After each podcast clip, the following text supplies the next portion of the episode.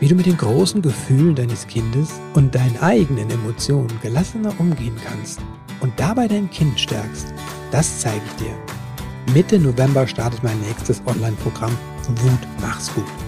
Ganze zwölf Wochen lang begleite ich dich. Zeit genug, dass du selbst in einem vollgepackten Familienalltag das ausprobieren und integrieren kannst. Mir ist das wirklich wichtig, dass du am Ende rausgehst und sagst, ey, ich habe hier echt was verändert.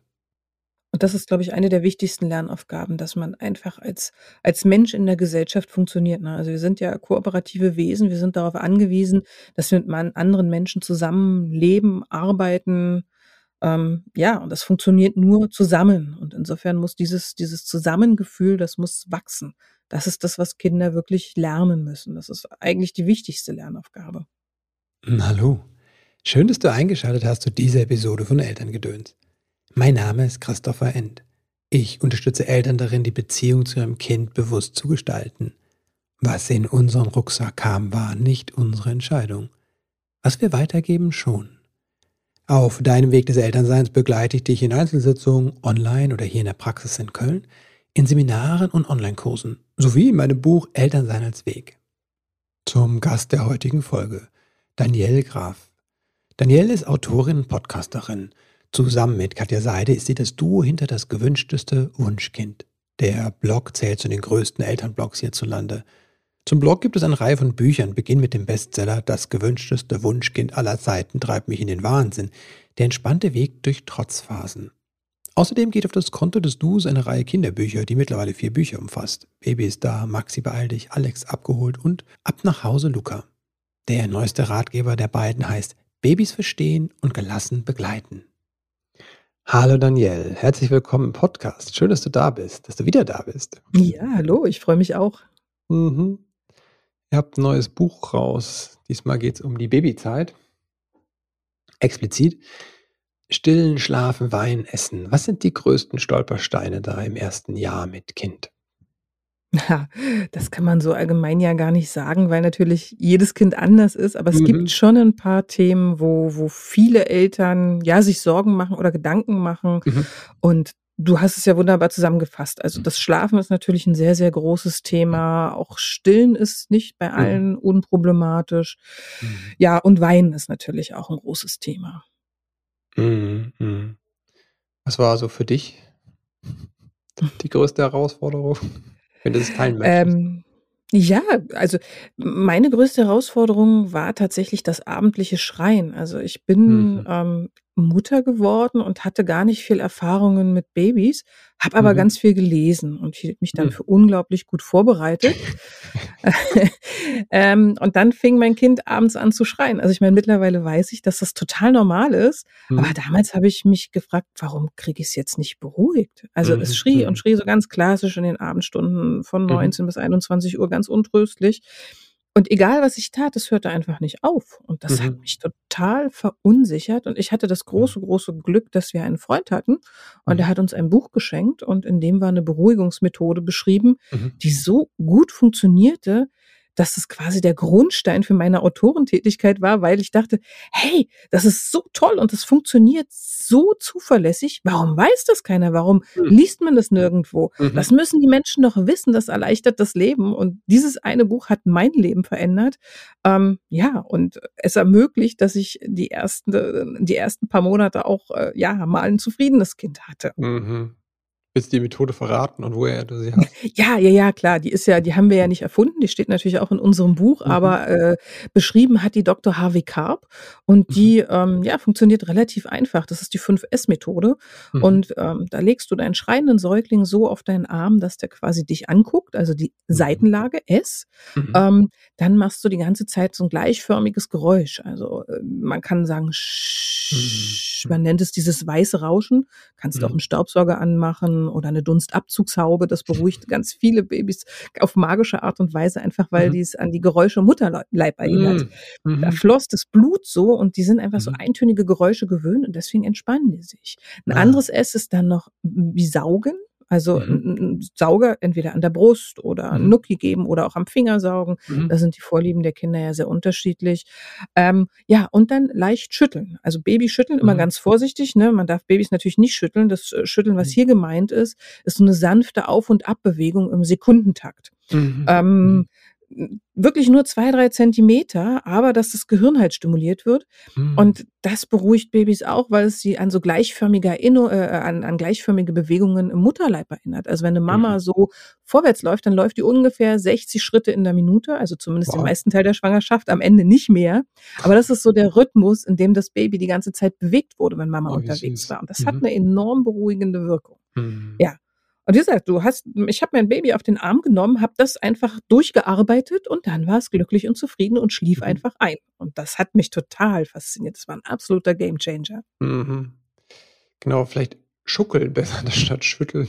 Ja, stimmt, schuckeln. Ja, das ist gut. Stimmt, also Babys Schütteln niemals weg, schütteln, schütteln ganz weg. doll gefährlich. Komische Assoziation. Ja. Aber es ist halt ähm, viele denken immer so an so 'n sanftes Wiegen, ne? Also, mich hat es Mhm. auch irritiert, wirklich dieser Takt von 60 Sekunden im Minutentakt, aber das war Mhm. total super. Also, es war wirklich magisch. Ah, okay, es ist 'n bisschen okay, gut, dass du noch mal sagst, es ist 'n bisschen Es ist schnell. Es ist schnell und Ja. kurze, ruckartige Bewegungen, aber es funktioniert wie von Zauberhand. Ah, okay, ja, ja. Das äh, viele packen ja auch dann ihr Kind immer ins Auto und fahren um die Genau. Und ich habe noch das letzte S ver ver ver vergessen, das heißt straff einwickeln. Ähm, Ah, Pucken. mhm. Babys sind ja Enge aus dem Mutterleib Mhm, gewöhnt und, mhm. ähm, meine Kinder haben's total gern gemocht, gepuckt zu werden, also einfach die Bewegungsfreiheit einschränken. Das heißt, die Arme wurden eingewickelt, die Beine Mhm. blieben, ähm, frei und, äh, diese Enge hat auch enorm beruhigend gewirkt. So, und wenn man alle 3 Kombinationen man braucht äh, alle 5 Kombinationen man braucht die gar nicht alle auf einmal, manchmal Mhm, helfen mhm. auch schon 1, 2 oder 3. Mhm. Ähm, wenn man die anwendet, dann hilft das wirklich ganz toll. Dieses Pucken, dieses Halt geben, ja ist das für alle Kinder hilfreich? Weil manchmal Also hat man, wenn man so 'n Baby hat, ja auch das Gefühl, das will das eigentlich gar nicht. Und da ist immer die Frage: „Gebe ich ihm jetzt den Halt, ne, indem ich einfach über diese Bewegung hinweggehe, ne, und es pucke oder halte, oder enge ich es zu sehr ein und, ähm, es fühlt sich dann überwältigt an an der Stelle?“ Also, von klein auf sind's Kinder ja gar nicht anders gewöhnt, ne? Also, wenn die aus Stimmt. dem Mutterleib kommen, hatten Mhm. die gar keine Wahl. Da war's halt eng am Ende. Das heißt, wenn ich von Anfang an die Kinder einwickle, Ja. ähm, dann gewöhnen die sich ganz gut dran. Es Ja. gibt aber Kinder, die's tatsächlich nicht mögen, die diese Mhm. Freiheit sehr, sehr genießen und die protestieren dann. Ich Ja. würde immer empfehlen, es auszuprobieren, weil viele Kinder protestieren erst mal, sind aber nach Mhm. 10, 15 Sekunden ruhig und merken: „Oh, das tut mir doch gut.“ Aber wenn Mhm. ein Kind natürlich länger schreit, also, ich sage mal 'ne Mhm. halbe Minute, 'ne Minute und Mhm. ganz klar und deutlich zeigt: „Ich möchte das nicht“, dann sollte Mhm. man's natürlich nicht gegen den. Willen einwickeln, ne?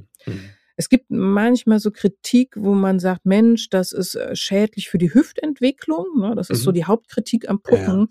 Aber da muss ich immer entgegensetzen, wir fixieren hier nur die Arme. Also, wir schränken wirklich Mhm. nur die Bewegungsfreiheit der Arme ein. Die Beine sind da völlig unbeteiligt. Die liegen natürlich im Pucksack, aber die Ja. sind nicht, ich sage es mal, befestigt. Insofern, Mhm. Mhm. ähm, ja, hat das keine schädlichen Auswirkungen auf die Hüftentwicklung. Okay, nicht wie bei den Nomadenstämmen, wo das Kind, äh, auf das Genau, Brett Brett geschnallt wird auf'm wird. Rücken Ja. getragen wird Ja, und dann trotzdem am Ende nicht laufen kann, ne? Ja, ja, das Problem ist halt immer, dass solche Sachen eben unter Umständen erst jahrzehntelang später problematisch werden, Ja, ne? ja. Also, Mhm. hm, ja, gehfrei und Babyhopser sind ja so Mhm. Dinge, wo wo Eltern sagen: „Hä, da habe ich auch drin gesessen und es hat mir Mhm. nicht Mhm. geschadet.“ Wenn ich natürlich erst 30 Jahre später 'n Bandscheibenvorfall habe oder Mhm. Rückenschmerzen, dann denke ich natürlich nicht daran, wie ich mit einem Jahr im im im Babyhopser saß, ne? Also, Mhm. insofern ist es auch Mhm. schwierig, das langfristig zu untersuchen, Ja. aber es ist lange starre Haltungen sind grundsätzlich immer nicht gut. Mhm. Und aus der eigenen Erfahrung zu verallgemeinern, ist ist auch nicht besonders wissenschaftlich, ne? Ja, aber das das tun Menschen leider sehr, sehr gerne. So dieser dieser Klassiker: „Es hat mir ja auch nicht geschadet.“ Mhm. Ah, schwierig, schwierig. Mhm. Mhm, mhm, mhm. Wie würdest du das sehen, um das noch mal mit dem Halten bisschen auszuweiten, wenn Kinder größer sind und so Wutanfälle haben, ne? Es gab ja früher auch diese Methode der Bärenumarma Ahmung, ne, wo Kinder Ja. dann auch gehalten werden, ne? Und ich habe bei gefühlsstarken Kindern immer das Gefühl habe, das ist auf jeden Fall nicht das, was die wollen, ne? Und Das ist ist das, wenn die sich beruhigen, dann, ne, Mhm. weil die 'n Halt haben oder weil die einfach aufgeben, ne? Also, die Frage ist natürlich, wie lange man dann hält, ne? Also, bis es Mhm. zur Resignation kommt. Also, ich glaube, dass Kinder das schon sehr, sehr deutlich zeigen können. Mhm. Sage mal, in dem Alter, wo die wirklich wütend werden, können sie ja auch Mhm. schon relativ gut sprechen. Mhm. Das heißt, 'n Kind kann dir in 'ner ruhigen Zeit gut sagen: „Tut mir das gut oder nicht?“ Okay. Ne? Mhm. Und wenn sich da 'n Kind wirklich weigert das höre ich auch sehr, sehr oft. Also, ich hatte Kinder, Mhm. die sich wirklich gut haben umarmen lassen und denen das gut getan hat, wenn man sie so Mhm. eingrenzte. Aber ich weiß, dass es viele, viele Kinder gibt, die das überhaupt nicht mögen und dann nur noch wütender werden. Mhm. Da muss man gucken, ne? Also, einige fangen an, sich selbst zu verletzen. Dann muss ich Mhm. allein, bevor die jetzt den Mhm. Kopf gegen die Wand schlagen natürlich versuchen, sie zu Ja. schützen und sie gegen ihren Willen festhalten. Das ist dann einfach die beschützende Macht. Aber wenn sie's partout Mhm. nicht möchten und sich aber selbst nicht gefährden, dann sehe ich keinen Grund, warum man die jetzt festhalten sollte. Mhm. Mhm. Mhm. Was ist werdenden Eltern noch zu wenig bekannt? Was normal ist. Also, was bei der kindlichen Entwicklung normal ist. Na ja, das fängt ja beim Thema Ein und Durchschlafen an, ne? Also, Mhm. ich weiß nicht, Mhm. wie's dir ging, aber als ich mein 1. Kind bekommen habe, bin ich natürlich selbstverständlich davon ausgegangen, dass ich ja, wir nennen es immer das Kaffeehausbaby bekomme. Ah, Das okay. heißt, mein Kind wäre natürlich die ganze Zeit total zufrieden. Das würde Mhm. alleine einschlafen. Ähm, dann könnte ich gemütlich mit dem in 'n Café gehen. Das wird 2, 3 Stunden im Kinderwagen schlafen. Dann wacht es auf und gluckst ganz fröhlich. Ähm, ja, und mit 3, 4 Monaten schläft's dann durch im eigenen Zimmer. So, das ist ja die Vorstellung, ähm, die einige entwickeln. Also, die ist jetzt Mhm. auch schon 15 Jahre alt. Mittlerweile ist es, glaube ich, schon 'n gesellschaftliches Wissen, dass das alles nicht so gut funktioniert. Aber damals habe ich das tatsächlich geglaubt. Mhm. Und, ähm, ja, heute weiß ich, dass Durchschlafen evolutionsbiologisch gar nicht sinnvoll ist, ne? Also, das Mhm. Gehirn von 'nem Baby, das verdoppelt sich ja im 1. Lebensjahr das Volumen und dafür Wow. braucht es wahnsinnig viel Zucker. Und Mhm. Zucker ist in der Milch, in der Mhm. Flaschenmilch, in der Muttermilch. Mhm. Und, ähm, wann wächst das Gehirn? In der Nacht. Das Mhm. heißt, es ist von der Natur schon so eingerichtet, dass Kinder nachts ständig wach werden. Mhm. Und da macht's natürlich ganz viel aus, welche Einstellung ich habe. Weiß ich das? Weiß Mhm. ich, dass mein Kind das braucht, dann belastet mich das viel weniger, als Ja. wenn ich noch quasi von meinen Eltern die Ammenmärchen im Kopf habe: „Ja, ihr habt auch mit 3 Monaten durchgeschlafen und ein Kind braucht mit 6 Monaten keine Nahrung mehr.“ Das entbehrt natürlich jeder wissenschaftlichen Grundlage, aber das stand damals in den Elternratgebern. Ja. Und mit den, äh, Gedanken sind meine Eltern aufgewachsen und die haben das natürlich auch an mir weiter an mich weitergegeben. Und das hat mich natürlich enorm verunsichert, Mhm. weil ich natürlich erwartet habe, dass es so passiert, wie's mir meine Eltern oder oder ältere Generationen sagten. Und das funktioniert natürlich nicht. Die wenigsten Kinder schlafen früh durch, es sei denn, man lässt sie schreien. Und das ist natürlich aus mehreren Gründen nicht empfehlenswert. Mhm. Wo du Kaffeehausbaby sagtest, ich oder Kinder, das fand ich sehr sehr schön. Kam mir so 'n Bild irgendwie Ende 19., Anfang 20. Jahrhundert, so 'ne Mutter mit so 'nem wunderschönen Wagen, der so geschwungen ist, ne? Das Baby liegt da und die die stolzieren so, ne? Die gehen so, ne? Und dann gehen die auch ins Kaffeehaus, ne? Und ich frage mich, ob die Bilder wirklich von damals kommen, ne? Das ist so dieses das Baby ist nur 'n Accessoire, ne? Und ich bin die grande Madame, die da ne? Ja. Ja klar. Und man hat ja die Kinder damals schreien gelassen und die waren ja dann resigniert. Das heißt, die Mhm. waren tatsächlich Kaffeehausbabys, ne? Also, Mhm. die sind allein eingeschlafen und haben früh durchgeschlafen. Und es gibt auch Kinder, die das heutzutage tun, Ja. aber es sind leider nur nur sehr wenige. Also, auf Mhm. jedes einzelne Kind, das wir im Kaffeehaus sitzen, das, äh, friedlich schläft, während Mama einen schönen Latte trinkt, kommen ungefähr 20 bis 30 Babys, die zu Hause sich grad die Seele aus dem Leib schreien Mhm. und wo die Eltern sich gar nicht trauen, das Haus zu verlassen, weil sie Geschweige denken: denn, „Boah, in den die Kaffee zu alle.“ gehen. Genau. Also, ich glaube, die ersten 2 Jahre habe ich mich nirgendwo länger hingetraut, allenfalls in den Wald, weil es ja auch immer so an das eigene Ego geht, ne? Also, dieses Mhm. die Gesellschaft erwartet, man muss Kinder im Griff haben. So, Ja. und wenn du ein Kind nicht trösten kannst, dann macht dich das so unglaublich hilflos Mhm. und, ähm, man hat so das Gefühl, die gucken alle und denken: „Boah, Mhm. kriegt die das nicht hin?“ oder so. Und Mhm. weil ich das ja besonders gut machen wollte, war das für mich so 'n so 'n Thema, wo ich dachte: „Oh Gott, ich will mein Versagen jetzt nicht noch in der Umwelt dokumentieren.“ Mhm. Mhm. Ist was, was mir immer wieder begegnet, dass das auch was hier mit unserer Kultur zu tun hat, grad hierzulande in Deutschland. Letztens mit jemandem auch gesprochen haben, die ausgewandert sind, die sagen, das ist anders, ne? Sie hat das Mhm. Gefühl, wenn sie mit Kind irgendwo ist, dass es entspannter ist von der Umgebung. Also, dass die Blicke tatsächlich anders sind, Total. ne? Weil es ist ja immer der Teil, wie du sagst, die eigene Erwartung, ne? Ich will die perfekte Mutter sein oder Vater. Und dann ist ja die Frage, gibt's was im Außen das ist alles nur Projektion? Ne, sie sagt, äh, in anderen Ländern ist das anders, ne? Das ist tatsächlich so. Also, ich war mal in Griechenland im Urlaub noch mit 'nem kleinen Trotzkind und das bekam im Supermarkt einen Wutanfall und schrie Mhm. und schrie und schrie. Das war mir super unangenehm. Mhm. Und, ähm, da kamen zwei zwei Frauen auf mich zu und ich dachte schon: „Oh Gott, jetzt werden die Ja. bestimmt sagen, verlassen Sie mal den Laden.“ Und Echt? stattdessen haben sie sich, äh, auf die Knie Oh runtergelassen, haben nein. mit dem Kind gesprochen und holten dann irgendwie 'n Stück Kuchen aus dem Regal und und das Kind war abgelenkt und total fr fröhlich plötzlich. Mhm, mhm. Ähm, aber, ne, meine Erwartungshaltung war 'ne andere, dass die Richtig. erwarten, dass ich das Kind ruhig stelle. Stattdessen haben die gesagt: „Ist völlig Mhm. normal. Oh komm, schau, wir wir helfen dir mal.“ Und das Mhm. ist mir in Wow. Deutschland ehrlich gesagt noch nie passiert. Also, hast du schon die älteren Generationen na ja, die versteifen sich drauf, ne? So dieses: Mhm. „Na ja, die haben heute ihre Kinder nicht mehr im im Griff. Das sind alles Tyrannen. Die haben halt Mhm. Probleme mit unserer Art der Erziehung.“ Und das wissen wir auch und deswegen Mhm. sind wir sensibilisiert für solche Blicke und Mhm. verarbeiten die schnell und intensiv. Mhm, mhm, mhm. Ja, mir geht jetzt grad was durch 'n Kopf. Ich weiß nicht, ob's zu weit weg führt, aber, äh weil ich mich dann immer frage das ist ja der Vorwurf auch, ne, diese Art der Erziehung würde auch dann dazu führen, dass die Menschen sich nicht mehr engagieren und nicht mehr, äh, die Erwachsenen, ne? Also und das sind durchaus Dinge, die wir messen können. Zumindest hier in Köln war jetzt irgendwie die Abfallwirtschaft hat gesagt, ne, das, was der wilde Müll auch in der Stadt um den Dom herum hat exorbitant zugenommen. Die kommen einfach nicht hinterher. Sie müssten viel mehr Menschen einstellen. Also, du kannst in der Statistik zusehen, dass wir quasi als Gesellschaft weniger Rücksicht nehmen auf den allgemeinen Raum, ne, auf die Öffentlichkeit, auf auf die Natur. Das finde ich total spannend. Ich würde allerdings nicht sagen, äh, dass das unbedingt mit unserem Erziehungsstil zusammenhängt. Was meinst du? Äh, die spannende Frage ist ja, wie alt sind denn die Kinder, ne? Also, Ne, ne, das sind ähm Erwachsene. Das sind Erwachsene, Eben, die eben, genau. Wer hat denn die erzogen? Also, wer Richtig, hat denn genau. diese Mhm. Menschen erzogen und auch die Jugendlichen? Also, ich Mhm. habe ja das große Glück, dass ich quasi diese bedürfnisorientierte Erziehung so von Anfang an begleiten konnte. Das ist ja Ja. tatsächlich erst 'n Thema so seit, ich sage mal, 10, 11, 12 Jahren. Also, mein Ja. 1. Kind, was jetzt 14 ist, das wurde auch relativ klassisch erzogen in den ersten Mhm. 2 Jahren.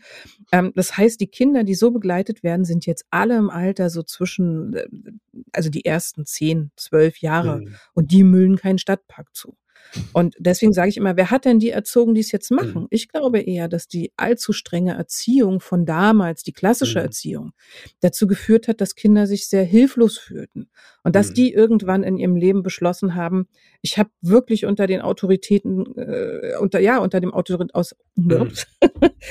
ich habe wirklich unter dieser autoritären Erziehung sehr gelitten“ Mhm. und dass die beschließen: „Ab jetzt mache ich nur noch, was ich will.“ Wenn die Mhm. merken, sie sind erwachsen, sie sind Mhm. groß, dann entsteht so oppositionelles Verhalten, ne? Also, dann macht Ja. man die Sachen, die immer untersagt wurden, die nicht begründet wurden, sondern die einfach mit Macht Mhm. durchgesetzt wurden, die macht man dann extra.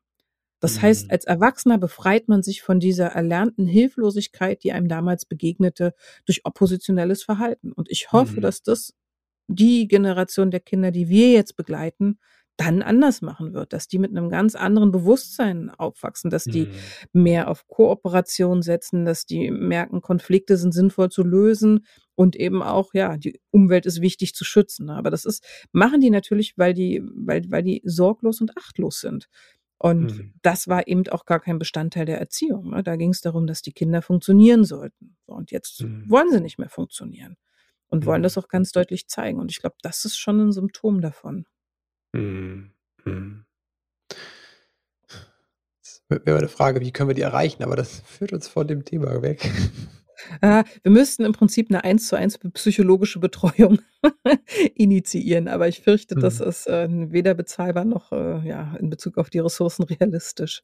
Mhm. Ja, ich glaube, wir müssen die einfach anders auch ansprechen, die Menschen, ne? Also, Mhm. ähm, auch auf gesellschaftlicher oder politischer Ebene, ne? Das ist halt ungünstig, so dieses Gegeneinander nur, ne? Ja, die sind die halt wir, gewohnt, dass Autoritäten sprechen, ne? Also, die würden Mhm. wahrscheinlich gut funktionieren, wenn da jemand Streife liefe, dann wissen sie: „Oh, wenn ich jetzt keine Strafe bezahlen will, dann Mhm. müsste ich das in den Papierkorb räumen.“ Aber das ist ja genau der Punkt. Strafen funktionieren ja nur so lange, solange Mhm. du diese kontrollierende Macht im Hintergrund hast. Richtig. Fällt die weg, dann tanzen die Mäuse ganz wild auf dem Tisch. Aber das ist natürlich 'ne ganz, ganz tiefe Prägung. Also, es ist 'ne sehr interessante Frage, wie wir's schaffen, die Mhm. Generationen vorher abzuholen und Mhm. das zu zeigen, weil das will natürlich auch niemand hören. Niemand will hören, Mhm. in deiner Erziehung wurde ein Grundstein falsch gelegt, der dich bis Mhm. heute prägt. Genau, Ja. dein Verhalten ist nicht in Ordnung. da Mhm. braucht man ganz, ganz viel Fingerspitzengefühl. Ja. Mhm. Wo hast du Fingerspitzengefühl so selbst entwickelt, das dir vorher vielleicht gefehlt hat? Na ja, also, wie gesagt, am Anfang habe ich mein 1. Kind so erzogen, Mhm. wie wie man das klassischerweise damals tat. Mhm. Und, ähm, ich habe das auch gar nicht so sehr infrage gestellt, Mhm. die erste Mhm. Zeit, aber es gab so Momente, die die mich so 'n bisschen bewegt haben. Also, zum Beispiel, wenn mein Kind in der Kita spielte und nicht mitkommen wollte, habe Mhm. ich, wie es viele machen, gesagt: „Du, ich gehe dann jetzt ohne dich los.“ Mhm. Und das hat Mhm. natürlich funktioniert, weil kein Kind möchte allein zurückgelassen Ja. werden. Und, äh, natürlich wissen die Kinder nicht, dass wir nicht ohne sie gehen. Also werden sie Mhm. kommen. Sie verbiegen Mhm. sich an der Stelle, ähm, Mhm. ja, um um ja, um sich selbst zu schützen. Und das fühlte sich damals schon ganz komisch für mich an. Das war so Ja. ein Puzzlestück. Also, da bin ich sensibler geworden. Und, ähm, als mein Kind mit 4 etwa anfing, Lobe einzufordern, Mhm. das fand ich dann total seltsam.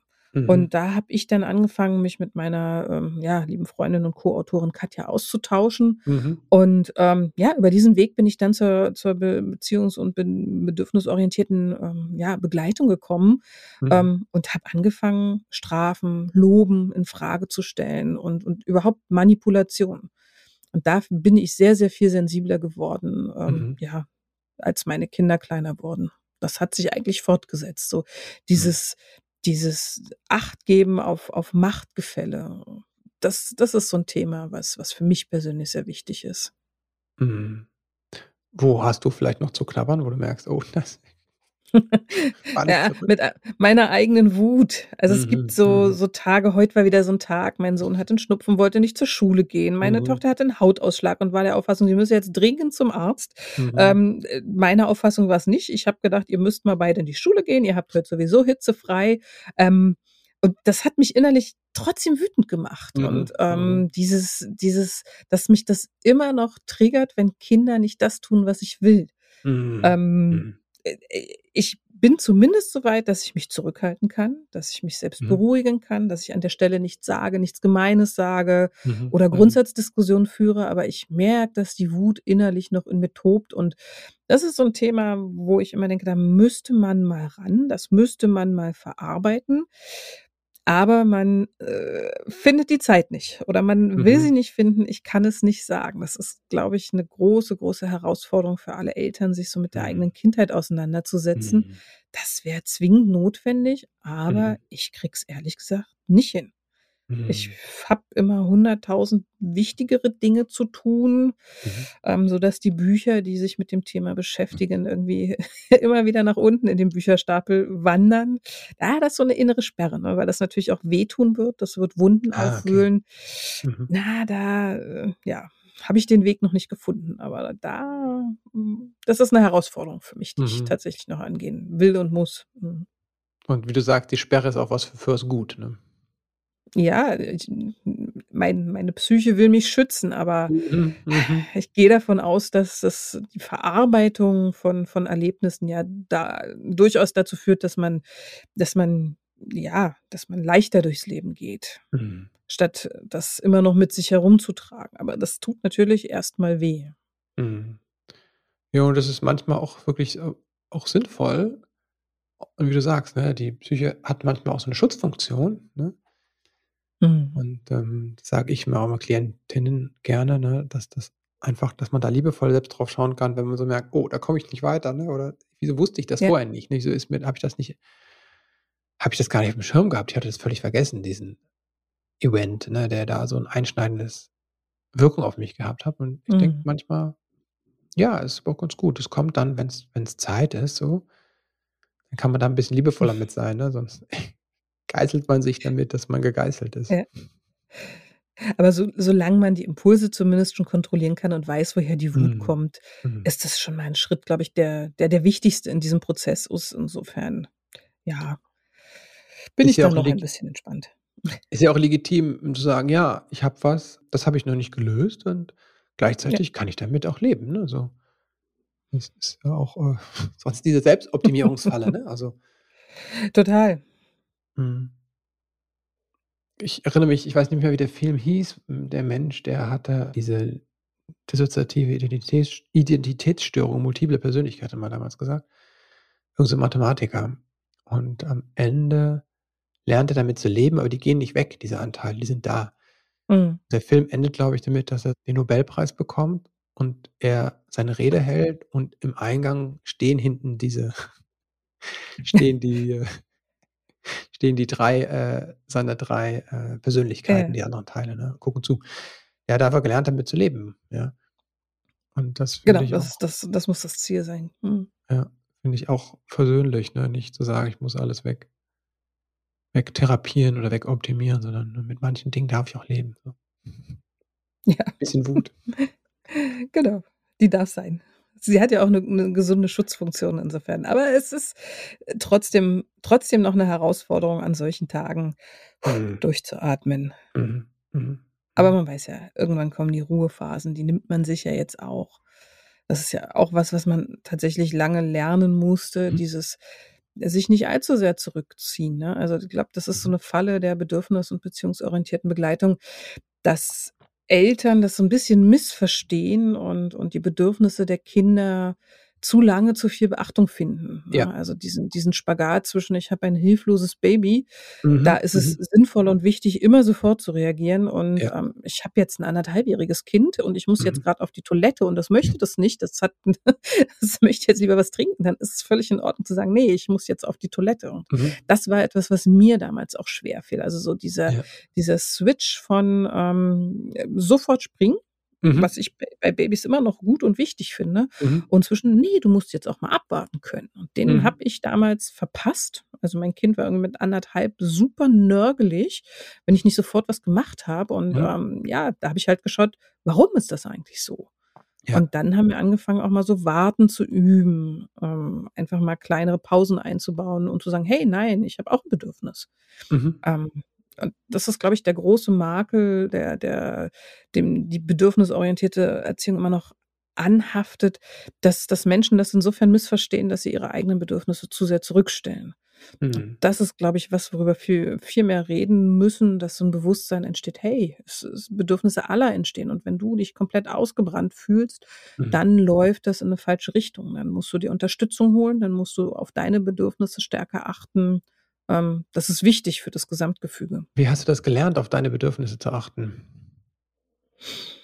Es es kommt irgendwann einfach die zwingende Notwendigkeit. Also, Mhm. wenn wenn du merkst, dass du nur noch angespannt bist und wenn Mhm. das irgendwie im Familienleben nicht so läuft, wie man sich Mhm. das wünscht, dann muss man Wege finden. Und, ähm, Ja. ich habe relativ spät festgestellt, weil halt Muttersein war für mich immer so 'n Projekt, so: „Wow, das will ich wuppen. Da habe ich mich jahrelang drauf vorbereitet. Ich habe Mhm. mich belesen und jetzt muss es gut funktionieren.“ Und alles, was Mhm. nicht funktioniert hat, hat mich total aus dem aus dem ja, aus der Bahn geworfen. Und da musste ich lernen, in den letzten Jahren genauer hinzuschauen und zu sagen: „Was was ist denn normal in Bezug auf die Entwicklung? Was erwartet man?“ Und so wie man 'n 'n zweijähriges Kind überfordert, wenn man erhofft, dass es versteht, dass es wehtut, wenn es mich haut, Mhm. so setzt sich das natürlich, äh, die gesamte Kindheit fort, ne? Mhm. Größere Kinder sind natürlich, ähm, herausfordernder. Mhm. Und auch da muss man genauer hinschauen. Und, ja, dieses dieses, äh, Struggeln mit der eigenen Erwartungshaltung, das habe ich relativ schnell identifiziert als als Feld, wo Mhm. man wirklich noch mal genauer hinschauen müsste und sollte. Mhm. Und was geschieht? Was ist quasi was könnte, äh, im schlimmsten Fall passieren oder was sind die negativen Auswirkungen, wenn wir die Bedürfnisse der Kinder so hoch hängen? Du hast ja so 'n paar Sachen schon erwähnt und Ja, na unsere ja, nicht. dann das ist ja immer so so der Klassiker, wenn man sagt: „Ach, du erziehst bedürfnisorientiert.“ Ja, das sind ja die Kinder, die gerne in den Restaurants über Tisch und, äh, Mhm. Stuhl springen, auf Ja. nichts hören, ähm, Mhm. 'n 'n 'n Tablet in der Hand haben und und irgendwie laute Spiele spielen und keine Rücksicht nehmen. Mhm, Und das mhm. kann tatsächlich passieren, Mhm. wenn man, ähm, nicht genügend drauf Acht gibt, ähm, zu zeigen, dass auch die Umgebung Bedürfnisse hat. Mhm, Ähm, so grad dieser dieser Leitspruch: „Die Freiheit des einen endet da, wo die Freiheit des anderen beginnt.“ Mhm. Das ist, glaube ich, so 'n Thema, was noch noch noch nicht genügend Beachtung findet und wo viele auch, ähm, ja, auch, ähm, ich wahrscheinlich unwissentlich, weil sie's halt wirklich gut machen wollen, in diese Richtung Mhm. geraten. Und dann kommt so der Punkt, wo die Kinder Verhaltensweisen zeigen, du sagst: „Boah, ne, Also, ähm, wenn die dann die Mhm. Kooperation einstellen oder laut sind und keine Rücksicht nehmen, dann hast du unter Umständen das Gefühl: „Okay, äh, das funktioniert nicht so, wie ich's möchte. Ich muss Mhm. es noch intensiver also, da fehlen da sind keine Bedür da sind Bedürfnisse noch nicht erfüllt. Ich Ah, muss okay. schauen, wo ich noch mehr geben kann noch mehr geben kann.“ Und das ist an der Ah. Stelle natürlich der falsche Weg, ne? Mhm, Also, mhm. richtiger wäre zu sagen: „Hey, stopp! Schau mal, hier sind auch noch Leute im Restaurant, die wollen in Mhm. Ruhe essen. Wollen wir Mhm. kurz rausgehen, damit du ein bisschen toben kannst?“ Und so weiter. Also, diesen Mhm. Fokus auf aufs Umfeld, äh, zu richten, Mhm. das wird manchmal vergessen. Und dann entstehen Mhm. tatsächlich die Tyrannen, die im Prinzip machen, was sie wollen, ne? Also, wenn wir Mhm. nur den Fokus auf die Bedürfnisbefriedigung der Kinder legen, dann wird das tatsächlich ein massives Problem werden. Mhm. Ja, das ist ist ja das Fatale, ne, dass die Rücksichtslosigkeit, die dann so entsteht, sowohl aus der Überbehütung kommen kann, ne, später Ja. oder auch früh schon, aber auch dann, ne, wenn du mit sehr viel Gewalt und Strenge erziehst, kann das ja auch passieren, ne, wie wir vorhin gesagt haben, ne, dass dann irgendwann sagst: „Ne, ich habe keinen Bock mehr, ich nehme überhaupt keine Rücksicht mehr, hat keiner auf mich gemacht, jetzt bin ich dran.“ Genau.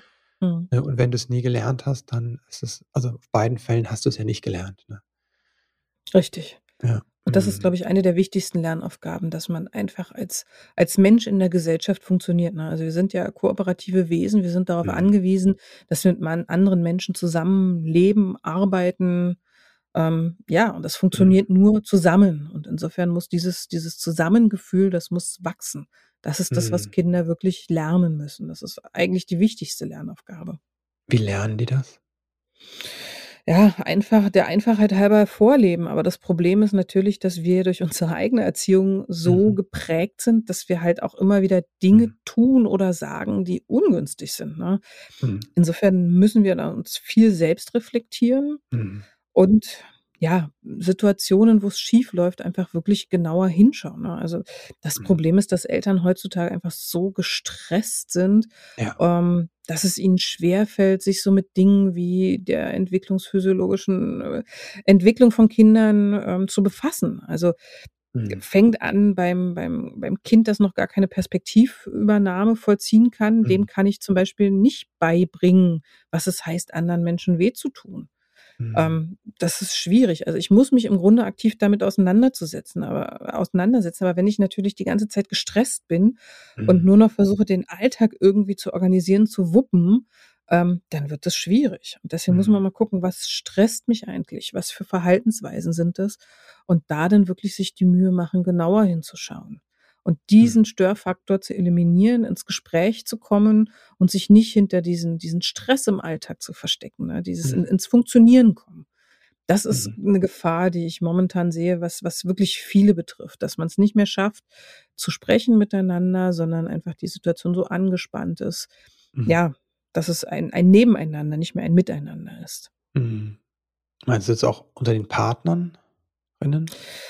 Dem Ne Äh, ja, ja, dadurch, dass dass die Begleitung von Kindern heutzutage wirklich sehr viel mehr Beachtung findet, sehe ich auch Mhm. die Gefahr, dass man sich da als Partner schnell verlieren Mhm. kann.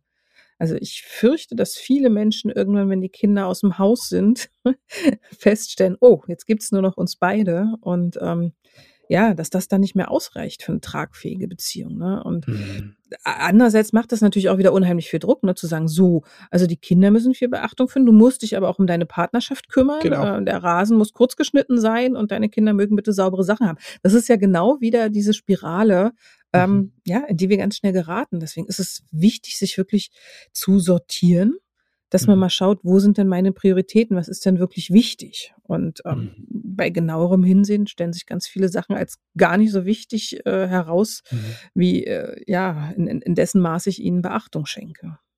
Mhm. Wie wie kommen wir dahin, dass wir das loslassen, was uns nicht mehr dient oder was uns da belastet? Da frage ich dich jetzt, Christopher. Du hast auch 'n ganz tolles Buch darüber geschrieben. Da möchte ich dich gerne mal in unseren Podcast einladen, weil das Mhm. ist ja, das das sprengt im Grunde Grenzen. Das ist, äh, gan ganz, Mhm. ganz multifaktorell. Mhm. Für mich persönlich hat's geholfen, wirklich zu sortieren. Was ist wichtig, was ist nicht Mhm. wichtig? Ist es wichtig, was die Nachbarn sagen?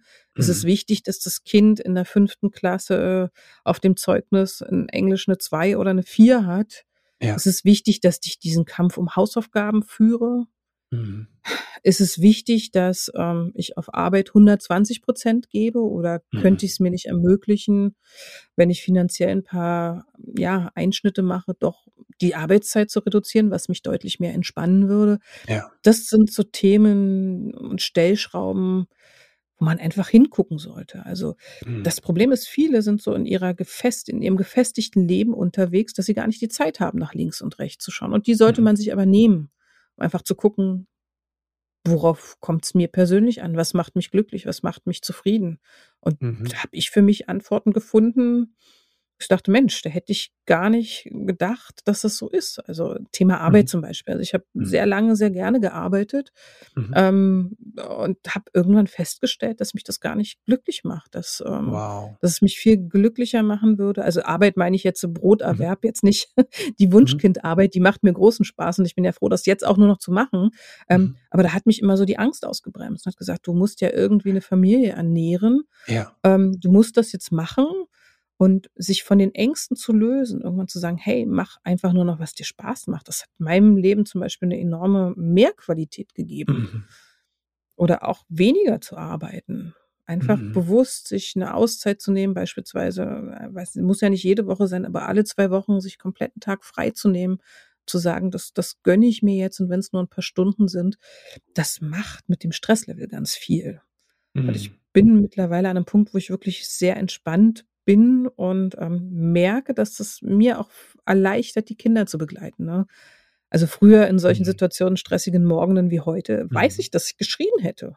Das Mhm. hätte mich so geärgert und auf die Palme gebracht, dass die Wut hätte rausgemusst. Und heute schaffe ich es zumindest durchzuatmen und zu sagen, wenn die Tür verschlossen ist: „Das war jetzt aber richtig blöd. Ich ärgere mich“, ne? Mhm. Ähm, und das vermute ich, dass es bei vielen anderen auch so sein könnte, dass wenn man Mhm. es schafft, den Stress zu reduzieren, dass man dann auch tatsächlich gelassener werden kann in der Begleitung von Kindern. Mhm. Wie hast du das geschafft, rauszufinden, wo du die Stelltrau Strau Stellschraube drehst? Also, da da Ja, ich loszulassen? Das kann ich gar nicht so richtig sagen. Mhm. Also man hat nur also, ich für mich habe gemerkt, dass ich immer unzufriedener wurde und dann Mhm. habe ich Mhm. einfach mir tatsächlich mal die Zeit genommen. Ich bin mal ein paar Tage allein weggefahren, um mich zu Mhm. sortieren, Mhm. ohne äußere Einflüsse und einfach mit Ruhe und und bin spazieren gegangen und habe sortiert: „Was ist jetzt wichtig?“ Mhm. Und da f hilft auch immer so 'n bisschen der Perspektivwechsel so also, es klingt 'n bisschen bisschen morbide, aber ich habe mich gefragt: „W w was ist denn, wenn du auf dem Sterbebett liegst und zurückschaust? Ja. Was würdest du denken, hat dich im Leben zufrieden gemacht und, Mhm. ähm, was hast du offensichtlich überbewertet?“ Und Mhm. tatsächlich kam ich zu dem Ergebnis, äh, dass dass mein mein Brotjob zum Beispiel, hm, kein Gedanken am am Sterbebett, äh, ja, mehr wert wäre. Wow. Dass ähm, dass ich, äh, die Zeit mit Menschen unheimlich genieße, dass ich es mag Mhm. zu reisen.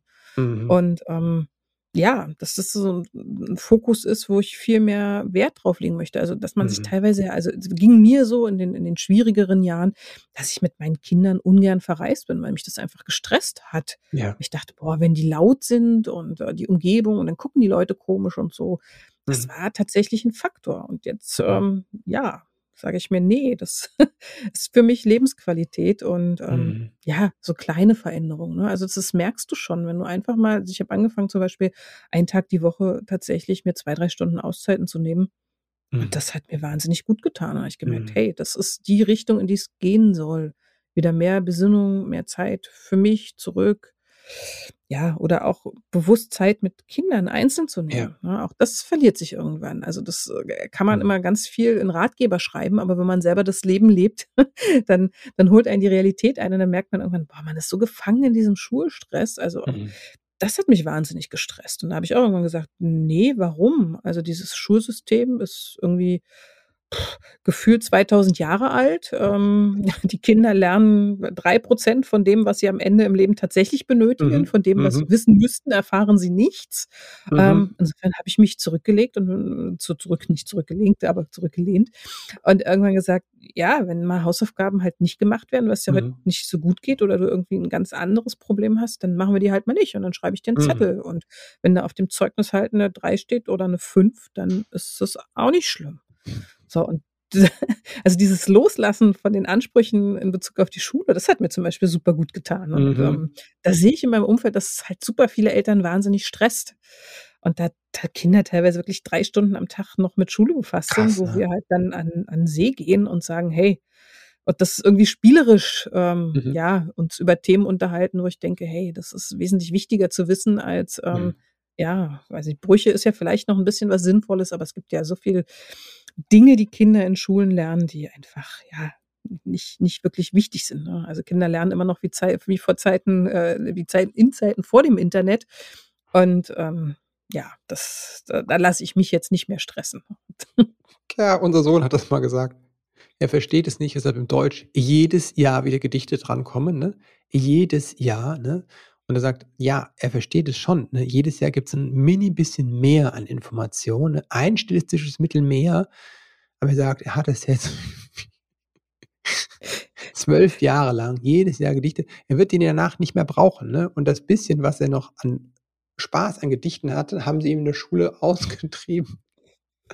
Warum lassen Sie die Kinder also ich meine, worum geht's denn beim Gedichtelernen? Da geht's doch darum, das Gedächtnis zu trainieren. Muss ich den Zauberlehrling lernen oder kann ich vielleicht ein Lied, was ich besonders toll finde, auswendig lernen?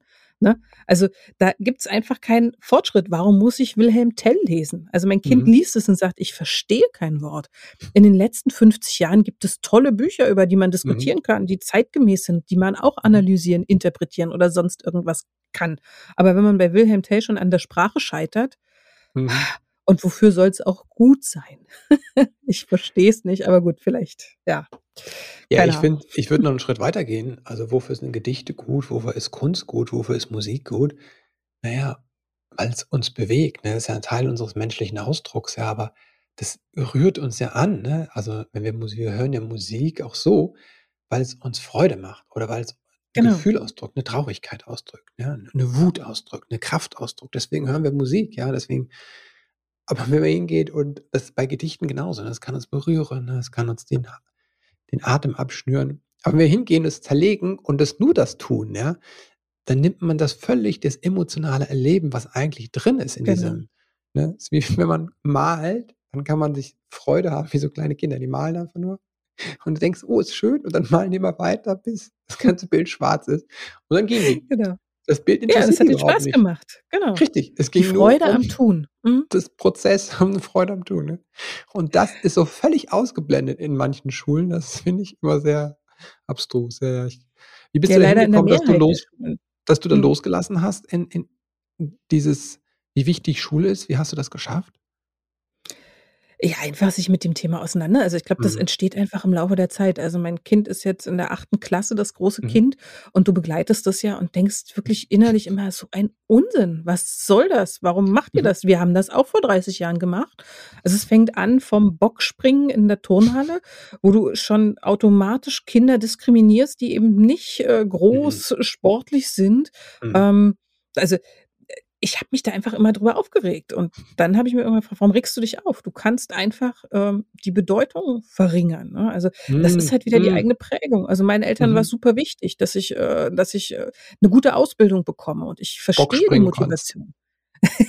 Das nicht unbedingt, das war jetzt der Nebeneffekt, aber, äh, so Deutsch, Englisch, Mathe und es war ja früher auch so. Also, ich glaube, wir sind ungefähr ein Alter, ähm, wenn du den Übergang von der Grundschule zur Oberschule wenn du da nicht aufs Gymnasium gekommen bist, hast du Ja. kein Abitur gemacht. Ja. Also, Mhm. später war's dann irgendwann möglich, das mühevoll nebenbei in der Abendschule zu machen. Mhm. Und heute kannst du einfach ganz in Ruhe 10 Klassen besuchen und dich dann immer noch dafür entscheiden, Mhm. ähm, Mhm. auf 'ne weiterführende Schule zu gehen und das Abitur abzulegen. Und du kannst heute Mhm. auch ohne Abitur studieren. Also, die Wege sind einfach so unglaublich vielfältig und variabel. Es Mhm. gibt nicht mehr diesen einen wichtigen Weg, den man unbedingt schaffen muss. Aber trotzdem war in mir dieser Glaubenssatz, ähm, ja, verankert: „Eine gute Mutter muss ihren Kindern eine gute Ausbildung ermöglichen.“ Und Ah. da habe ich vielleicht auch so 'n bisschen das Glück gehabt, dass ich ja jetzt quasi etwas mache, worauf mich keine Schule vorbereitet hat, was Mhm. einfach Mhm. passiert ist. Also, Ja. ich habe schon immer total gern geschrieben, jetzt darf ich Bücher schreiben. Ich wollte Radiomoderator werden. Jetzt sitze ich Mhm. hier und mache Podcasts. Mhm. Und, ähm, das Schulwissen ist einfach weggeflogen. Also, ich bin einfach 'n Weg gegangen, den hätte man damals nicht mal ansatzweise ahnen können. Und Mhm. das können meine Kinder doch auch machen. Insofern durchatmen, entspannt bleiben. Was hat dich auf deinen Weg, äh, vorbereitet, wenn du so rückblickend sagst, was waren die Bausteine, dass du sagst: „Ah ja, jetzt habe ich 'n Podcast, jetzt habe ich 'n Buch, jetzt habe ich 'n 'n Blog, ne, und ich bin erfolgreich.“ Was wo waren die Schätze bei dir in der Vergangenheit oder die die Quellen, die dich genährt haben? Lesen. Lesen. Lesen, lesen. Also, ich bin mit Mhm. Büchern aufgewachsen, Hm. habe unheimlich viel gelesen, was natürlich ganz viel mit dem Sprachgefühl macht, ne? Mhm. Ähm, und ich war auch mal sehr auditiver Typ. Also, ich habe meine halbe Jugend mit Radio hören verbracht. Also, Mhm. während andere Robbie Williams angehimmelt haben, ähm, Mhm. fand ich Radiomoderatoren total spannend. Wow. Also, ähm, habe dann Mhm. nachts vorm Radio gesessen und, äh, Kassetten aufgenommen von meinem Mhm. Lieblingsmoderator und so. Diese Mhm. hohe Affinität zum Wort, das hat mich eigentlich so mein Leben lang begleitet und ist jetzt Mhm. das, was mir natürlich hilft, ähm, ja, dass Menschen mir gern zuhören vielleicht, dass sie gern lesen, Mhm. was ich schreibe. Ähm, aber das ist so 'ne innere Leidenschaft. Weißt du, das ist nichts, was die Schule jetzt aus mir hervorgebracht hat, sondern Mhm, das mhm. ist das bin einfach ich. Und Mhm. deswegen glaube ich fest daran, dass wenn Menschen das tun dürfen, ähm, was ihre Passion ist, wenn sie sich selbst ganz frei entdecken dürfen und ihren Leidenschaften nachgehen dürfen, dann ist das der beste Weg, den man beschreiten kann, weil dann macht dir deine Arbeit Spaß. Dann ist Mhm. es keine keine Belastung, dann dann gehst du deinen Weg und hast irgendwie das Gefühl, wertvoll zu sein. Und das ist, glaube ich, 'n durchaus erstrebenswertes Lebensziel. Mhm. Zufriedenheit. Zufriedenheit und irgendwie Mhm. 'n Beitrag zur Gesellschaft zu leisten, für mich persönlich. Aber andererseits muss ich natürlich auch eingestehen, meine Kinder sind ja ganz eigene Persönlichkeiten. Die können das Mhm. komplett anders sehen. Also, es ist ja nicht meine Aufgabe, sie zu verbiegen oder in Mhm. irgend 'ne Richtung zu drängen. Das sind Persönlichkeiten und ich darf die begleiten, aber die werden letztlich ihren Weg gehen, weil es ihr Mhm. Weg ist. Mhm. Und, ähm, ja, wenn ich das mit dem Muttersein einigermaßen gut hinkriege, dann darf ich sie dabei vielleicht weiter begleiten. Mhm. Als Mhm. Zuschauer, aber immerhin. Mhm. Danielle, ja, vielen Dank. Ich könnte noch lange mit dir weiterquatschen. Ähm, finde es aber auch 'n schönes Schlusswort mit dem Begleiten dass ich sie begleiten darf. Ähm, danke dir dafür. Danke dir aber auch für deine Arbeit, ähm, die ihr beide da tut und getan habt schon lange und mit denen ihr einfach unglaublich, ähm, ja, in die Gesellschaft reinwirkt auch, ne, in die aktuelle Gesellschaft reinwirkt, ihr auch 'ne Stimme seid, die, viele Menschen, viele Eltern berührt und, äh, denen, glaube ich, auch Mut macht und den Weg aufweist. Auch indem ihr da einfach schon sehr früh viele Quellen einfach zusammengetragen habt. Das ist ja so euer Verdienst einfach, dass ihr, Mhm. ähm nicht nur quasi aus'm Herzen geschrieben habt, sondern auch gesagt haben: „Okay, wo sind denn jetzt die Belege dafür, wie es geht“, ne? Genau. das ist ja so quasi der der der der Grundstock eures Blogs gewesen, der Grundstock für das Buch war, Ja. das Grundstein für den Podcast war. Also, vielen, vielen Dank an der Stelle. Wo kann man sich Ja, mit es ist euch uns ein großes? Vergnügen. Mhm. Wir sind relativ aktiv auf Instagram, einfach Mhm. „Gewünschtes Wunschkind“ schauen, auf Facebook, ähm, ja, es stirbt jetzt langsam aus, aber wir wir sind noch ein bisschen da, die Ja. alte Generation. Ansonsten findet ihr uns natürlich im Internet, unseren Blog und unseren Mhm. Podcast.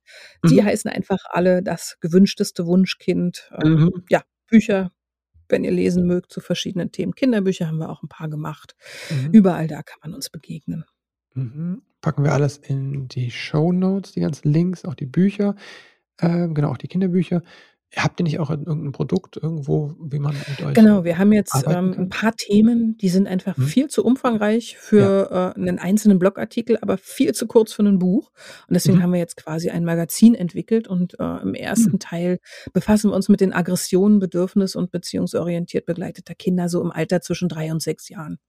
Das ist Mhm. ganz spannend, weil, ähm, ja, Kinder, auch bedürfnisorientiert, äh, begleitete Kinder entwickeln Aggressionen und wir Ja. haben mal hingeschaut, wo kommt das her? Wie, äh, ja, wirkt unser Verhalten? Mhm. Wie kommt's bei den Kindern an? Wie reagieren wir üblicherweise auf die, äh, Aggressionen? Ja, was können wir tun? Also, 'n spannendes spannendes 30-seitiges PDF, Ah, ist ähm, 'n ganz neues Onlinemagazin, ja. Produkt. Mhm. Genau, Mhm. genau, 'n Super, Onlinemagazin. okay. Mhm. Verlinken wir, glaube ich, löst auch auf viel Interesse, Aggression. Ja, also, haben wir auch schon ganz viel Feedback bekommen, dass es echt super spannend und hilfreich Mhm. ist. Klasse, super. Danke auch dafür. Jetzt noch zu den letzten Fragen, die alle meine Gäste beantworten können, wenn sie möchten. Wenn du an deine eigene Kindheit denkst, was hat vielleicht gefehlt, was du dir später selbst beibringen konntest? Oh, deine Fragen sind echt immer sehr, sehr knifflig. Ähm, ich musste mir selbst beibringen, dass man nicht immer so streng mit sich selbst sein muss. Also, so die Mhm. klassische Erziehung hat ja dazu geführt, dass man doch relativ gut funktioniert hat und das habe ich sehr Mhm. verinnerlicht, weil ja, Anerkennung und Zuwendung gab's, wenn Mhm. man funktioniert hat, wenn man Leistung Mhm. gebracht hat und davon zurücktreten und sagen: „Hey, nein, ich genüge. Du bist okay, wie du bist.“ Das musste ich mir hart erarbeiten. Mhm. Wofür bist du deinen Eltern dankbar? Dafür, dass sie mich ein ein langes Stück meines Lebens begleitet haben. Mhm. Ähm, dafür, dass sie im Prinzip, nachdem ich Kind war, mehr für mich da waren und dass sie, Mhm. ähm ja, dass dass sie immer 'n offenes Ohr haben, ähm ja, und und mich jetzt ernst nehmen. Etwas, das Hm, mir als Kind ein wow. bisschen gefehlt hat, aber, Wow. ähm, dass wir auch da offen drüber sprechen können Wow. mittlerweile. Das ist, Mhm. glaube ich, für die Generation ziemlich schwierig und ich Mhm. schätze sich s schätze es wirklich sehr, dass sie sich der Herausforderung gestellt haben. Total. Also, wenn Eltern Mhm. das sagen, ne, sage ich auch mal, das ist, ähm die sagen: „Oh, da haben wir was war nicht so hilfreich, was wir gemacht haben. Tut uns leid“, ne? So, das ist so Ja, wertvoll. Mhm. total. Ja. Mhm. Wenn du werdenden Eltern 3 Tipps mit auf den Weg geben könntest, deine 3 Wahrheiten fürs Elternsein. Werdende Eltern. Oh, das ist gemein. Ich habe 4 Bücher darüber geschrieben, was ich den Eltern gerne mitgeben möchte. Wie soll ich die jetzt komprimieren? Also, bleibt bei euch selbst, achtet auf Mhm. euch, weil Mhm. nur wenn wir selber zufrieden sind, schaffen wir es, ja, unsere Kinder Mhm. gut zu begleiten. Mhm. Beschäftigt euch damit, was Kinder können. Wir Mhm. überschätzen sie manchmal wirklich sehr, deswegen habt 'n Mhm. Augenmerk drauf. Kann mein Kind, was ich von ihm erwarte? Mhm. Und, ähm, nehmt's nicht persönlich. Ich glaube, ein ein Mhm. großer Konfliktherd ist, dass Eltern Äußerungen ihrer Kinder persönlich nehmen. Wenn die sagen: Mhm. „Du bist ein blöder Papa“, dann trifft uns das, aber im Prinzip Mhm. sollten wir einfach die Kernaussage übersetzen und sagen: „Hey, okay, du bist grad nicht einverstanden mit dem, was passiert. Lass Ja. uns darüber sprechen, wie wir das ändern können.“ Also, nicht Mhm. persönlich nehmen. Mhm. Mhm. Also, Selbstfürsorge bleibt bei dir, dann Wissen über kindliche Entwicklung. Was kann mein Kind, was noch nicht? Und dann, ja, Perspektivwe Wechsel, also, es nicht persönlich zu nehmen, sondern Genau. den Grund hinter dem Verhalten zu sehen, ja. Mhm. Richtig. Danielle, vielen Dank. Sehr, sehr gerne. Schön, dass du eingeschaltet hast. Und falls es dir noch keiner gesagt hat, heute möchte ich dir Danke sagen für dein Elternsein. Denn dass du eingeschaltet hast, zeigt ja, wie engagiert du bist, dass du im Leben mit deinem Kind etwas anders machen möchtest. Danke dir dafür und jetzt wünsche ich dir einen ganz wundervollen Start in diesen Tag. Alles Liebe und bis bald.